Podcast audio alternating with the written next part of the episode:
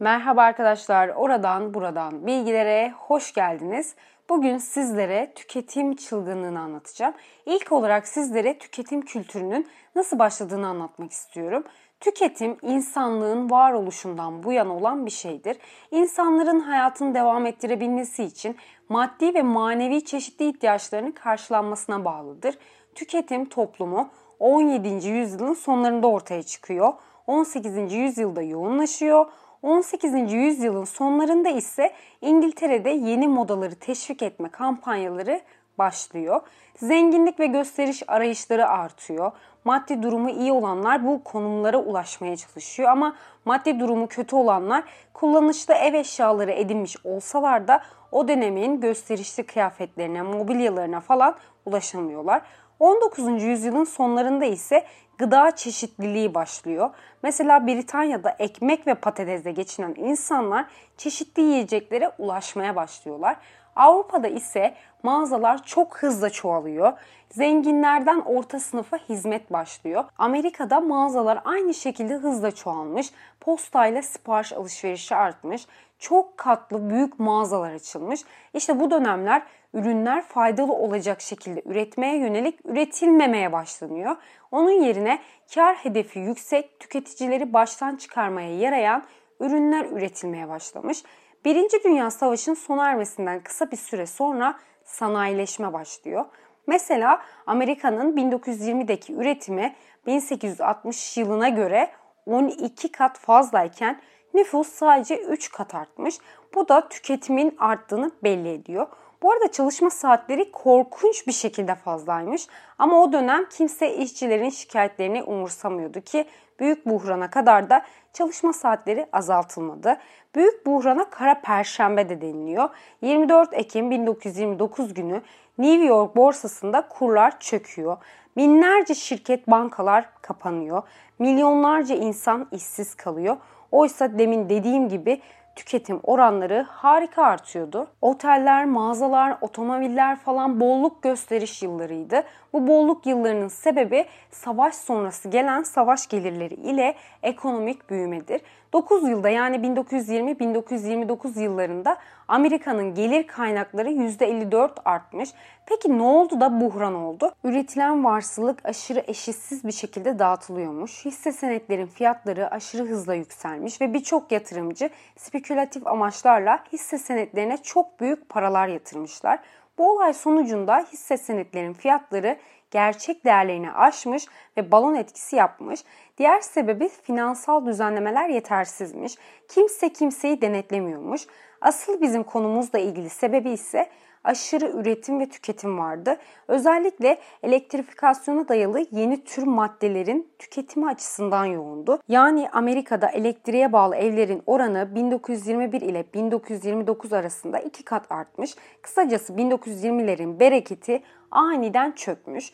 Daha sonra 2. Dünya Savaşı sona erdiğinde büyük buhranın yoksunluğu, savaş yıllarında karneye bağlanması ile körüklenen borç olanaklarıyla televizyonun ortaya çıkışı ile reklamcılar bunu bir güzel kullanıp tüketim kültürünü tekrar başlatmışlar. Televizyon zaten üreticiler, reklamcılar, şirketler için bulunmaz Hint kumaşı. Çünkü reklamcıların mesajlarının potansiyel etkisini çok büyük ölçüde arttırmış. İşte görüntülerle, sembollerle basın ve radyonun yapabileceğinden çok daha ustaca yararlanmışlar.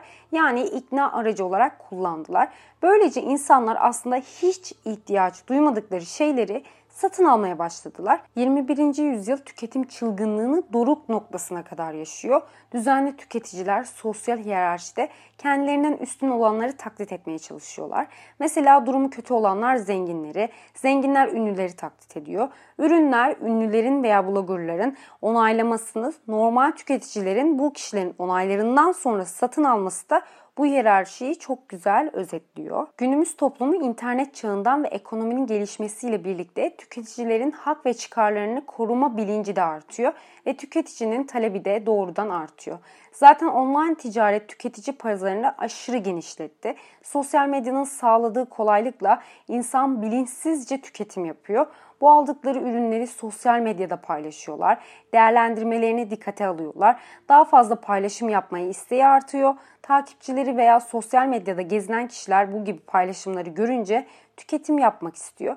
Yani kışkırtılıyoruz. Bu ne yazık ki bende de var. Alışveriş yapmayı çok seviyorum ama hiç lazım olmayacak şeyler almaya başladığımı itiraf edeceğim.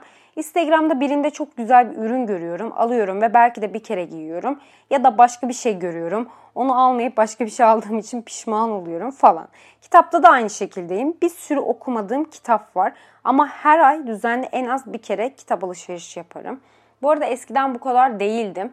Genel olarak ihtiyacım olan şeyleri alırdım. Ben bu tüketim çılgınlığımın yarısını sosyal medyanın etkisine, yarısını da ekonomimize bağlıyorum. Çünkü almadığımız her şey pahalanıyor. O yüzden doğru geliyor ama aslında yanlış. Yani bu tüketim çılgınlığının mağdurlarından biriyim ki ihtiyacım olmadığını da biliyorum. Aslında gerçekten neye ihtiyacımız var? Onu tartışalım. Abraham Maslow'un ihtiyaç hiyerarşisini belki duymuşsunuzdur ama duymayanlar için bahsedeceğim.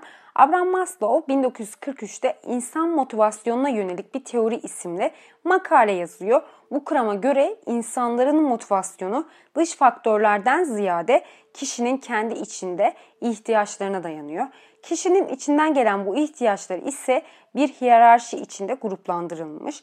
Maslow'un ihtiyaçlar hiyerarşisini 5 gruba ayırıyor. Piramitte ilk olarak fizyolojik ihtiyaçlarımız var. Bunlar nefes alma, yemek, su, cinsel hayat, uyuma ve boşaltım. Ki evet gerçekten biri olmazsa yaşam durur. İkinci seviyede güvenlik ihtiyacı var. Burada ise beden, aile, mülkiyet, güvenliği, sağlık, güvenliği, ahlak, iş vesaire var. Yani çok mantıklı. Yaşıyoruz ama güvenli değiliz. Huzurlu, özgür hissetmiyoruz. Ne anlamı var ki yaşamanın? Herkes güvenli bir şekilde hayatını sürdürmek ister. Üçüncü seviyede sosyal ihtiyaçlar var. Yani arkadaşlık, aile, mahremiyet. Kendinizi yalnız hissettiğinizde berbat hissederiz ya. Nedeni sosyal canlılarız ki zaten yalnızlık Allah'a mahsustur. İnsanlar tek başına yaşayamazlar. Yaşamlarını sürdürebilmek için başkalarının varlığına ihtiyaç duyarlar. Sevme, sevilme, arkadaşlık, aile çok önemli unsurlar. Bu ilk üç seviye bana sorarsanız temel ihtiyaçlarımızdır. Dördüncü seviye ise değer verilme, saygınlık ihtiyacı var. Yani özgüven, statü, başarı, itibar unsurları var. Toplumda değer görmek, fark edilmek, önemsendiğini hissetmek herkes için bir ihtiyaç. En son seviye yani 5. basamak ise kendini gerçekleştirme ihtiyacı var. Maslow bunu şöyle açıklamış. Bir insan olabileceğinin en üstü olmalıdır. Yani ne olmak istiyorsanız kendinize hedefler koyun ve onların peşinden gidin. Aslında bu teoride şu anlatılmak isteniyor. İnsan her bir ihtiyacını karşıladığında bir üst piramide seviyeye çıkmak istiyor. Kabaca anlatırsam temel ihtiyaçlarımı karşılıyorum, yemek su gibi. Daha sonra güvenlik ihtiyacına geçmek istiyorum. Güvenlikten sonra sosyal ihtiyaçlarımı karşılamak için sonraki basamağa çıkmaya çalışıyorum ve böyle gidiyor. Sürekli yukarı çıkmak istediğimiz için de artık alttaki seviye bizi mutlu etmemeye başlıyor. En basitçe hayatın anlamı da diyebiliriz. Ha bu teori günümüzde ne kadar doğru tartışılır ama Türkiye'de yaşıyorsanız birinci levelden sonra direkt 5'e atlamalıyız ki ikinci, üçüncü ve dördüncü seviyelerimiz de peşimizden gelsin. Ve bunun üzücü bir yanı var. Maslow'un teorisi der ki piramidin alt basamaklarındaki ihtiyaçlar tam olarak tatmin edilmemiş olarak üst basamaklara çıkan kişiler hayatlarının sonlarına kadar alt basamaklara bağlı ucubik bir yaşam sürerler. Bu kişilerin ihtiyaç yoğunlukları iki basamakta aynı anda bulunan uzamış bir sekize benzeyen bir şekildir demiş. Günümüze gelirsek tüketim çılgınlığından ötürü de bu seviyeler oldukça değişti. Lüks ürünler beslenme ve barınma ihtiyaçlarının önüne geçti. Lüks telefon alıyor ama düzgün beslenemiyor veya statü göstergelerine duyduğu ihtiyaçtan dolayı lüks araba, lüks saat alarak statülü, başarılı olduğunu düşünüyor ki öyle olduğunu düşünen karşı tarafta çoğunlukta.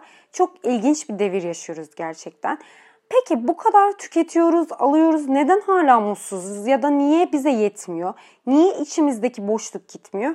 Burada da biraz felsefe yapalım. 16. ve 17. yüzyıllarda bazı kişiler anladaki ortaçağ çökmüştü. Bunun sebebi dindi. Toplumun hürriyetine kavuşması ve özgürleşmesi için dine karşı olunması gerekiyordu.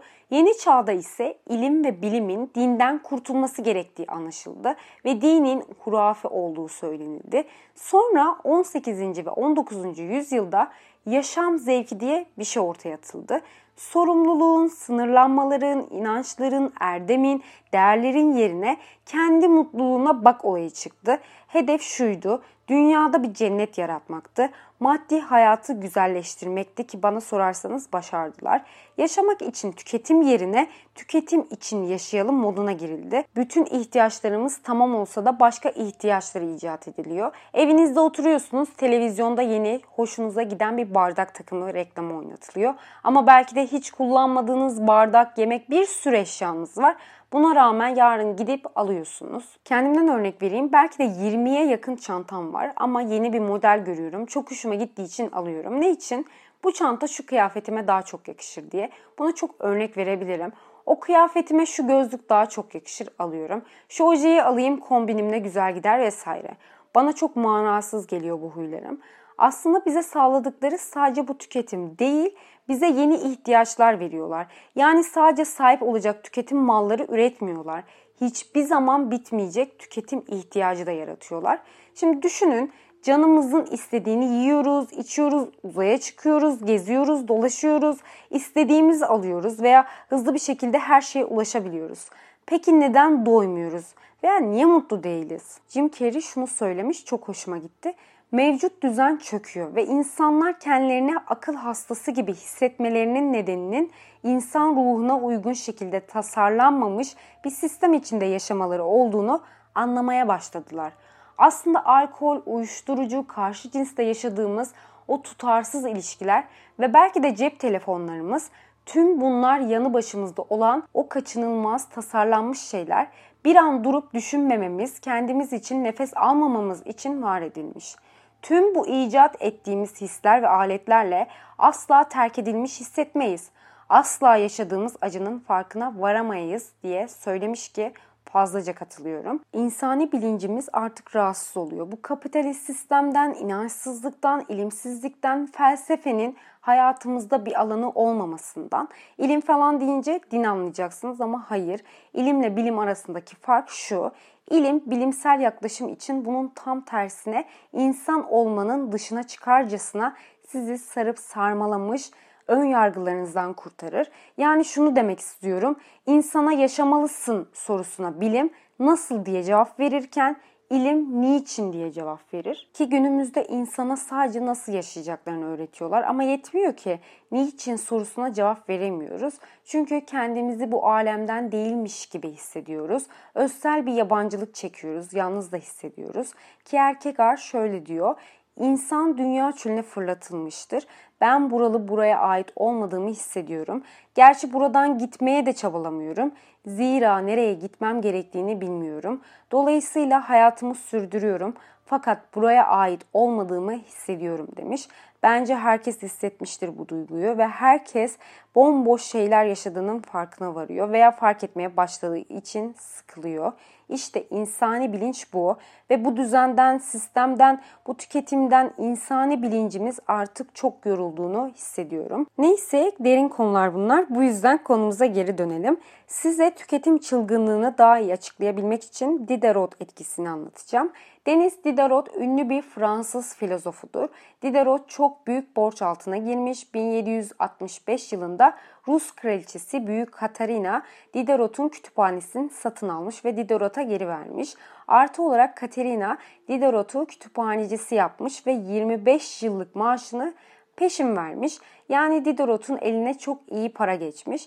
Diderot öteden beri almayı düşünüp de alamadığı kırmızı pahalı bir sabahlık varmış. Sabahlık o kadar görkemliymiş ki Diderot evdeki eşyalarını sabahlığına uygun olacak şekilde yenileriyle değiştirmeye başlamış. Her değiştirmede diğerleriyle uygunsuzluk daha da artmış ve ötekileri yenilemeye başlamış. Sonunda kendisini şu durumda bulmuş. Evdeki bütün eşyaları yenileriyle değiştirmiş ama yeniden borçları olmuş. Ve Diderot bütün bunlardan sonra eski sabahlığım için pişmanlık başlıklı bir yazı yazmış ve tüketim çılgınlığını anlatmış. Eğer bu hikaye size tanıdık geldiyse siz de tüketim çılgınlığının içine düşmüşsünüzdür. Yani her şeyin fazlası gibi tüketimin de fazlası zararlı. Bunun için ne yapmalıyız? Minimalist yaşam tarzını deneyebilirsiniz. Bunu da bir sonraki podcastimde anlatmak üzere podcastimi sonlandırıyorum. Kendinize çok iyi bakın. Hoşçakalın.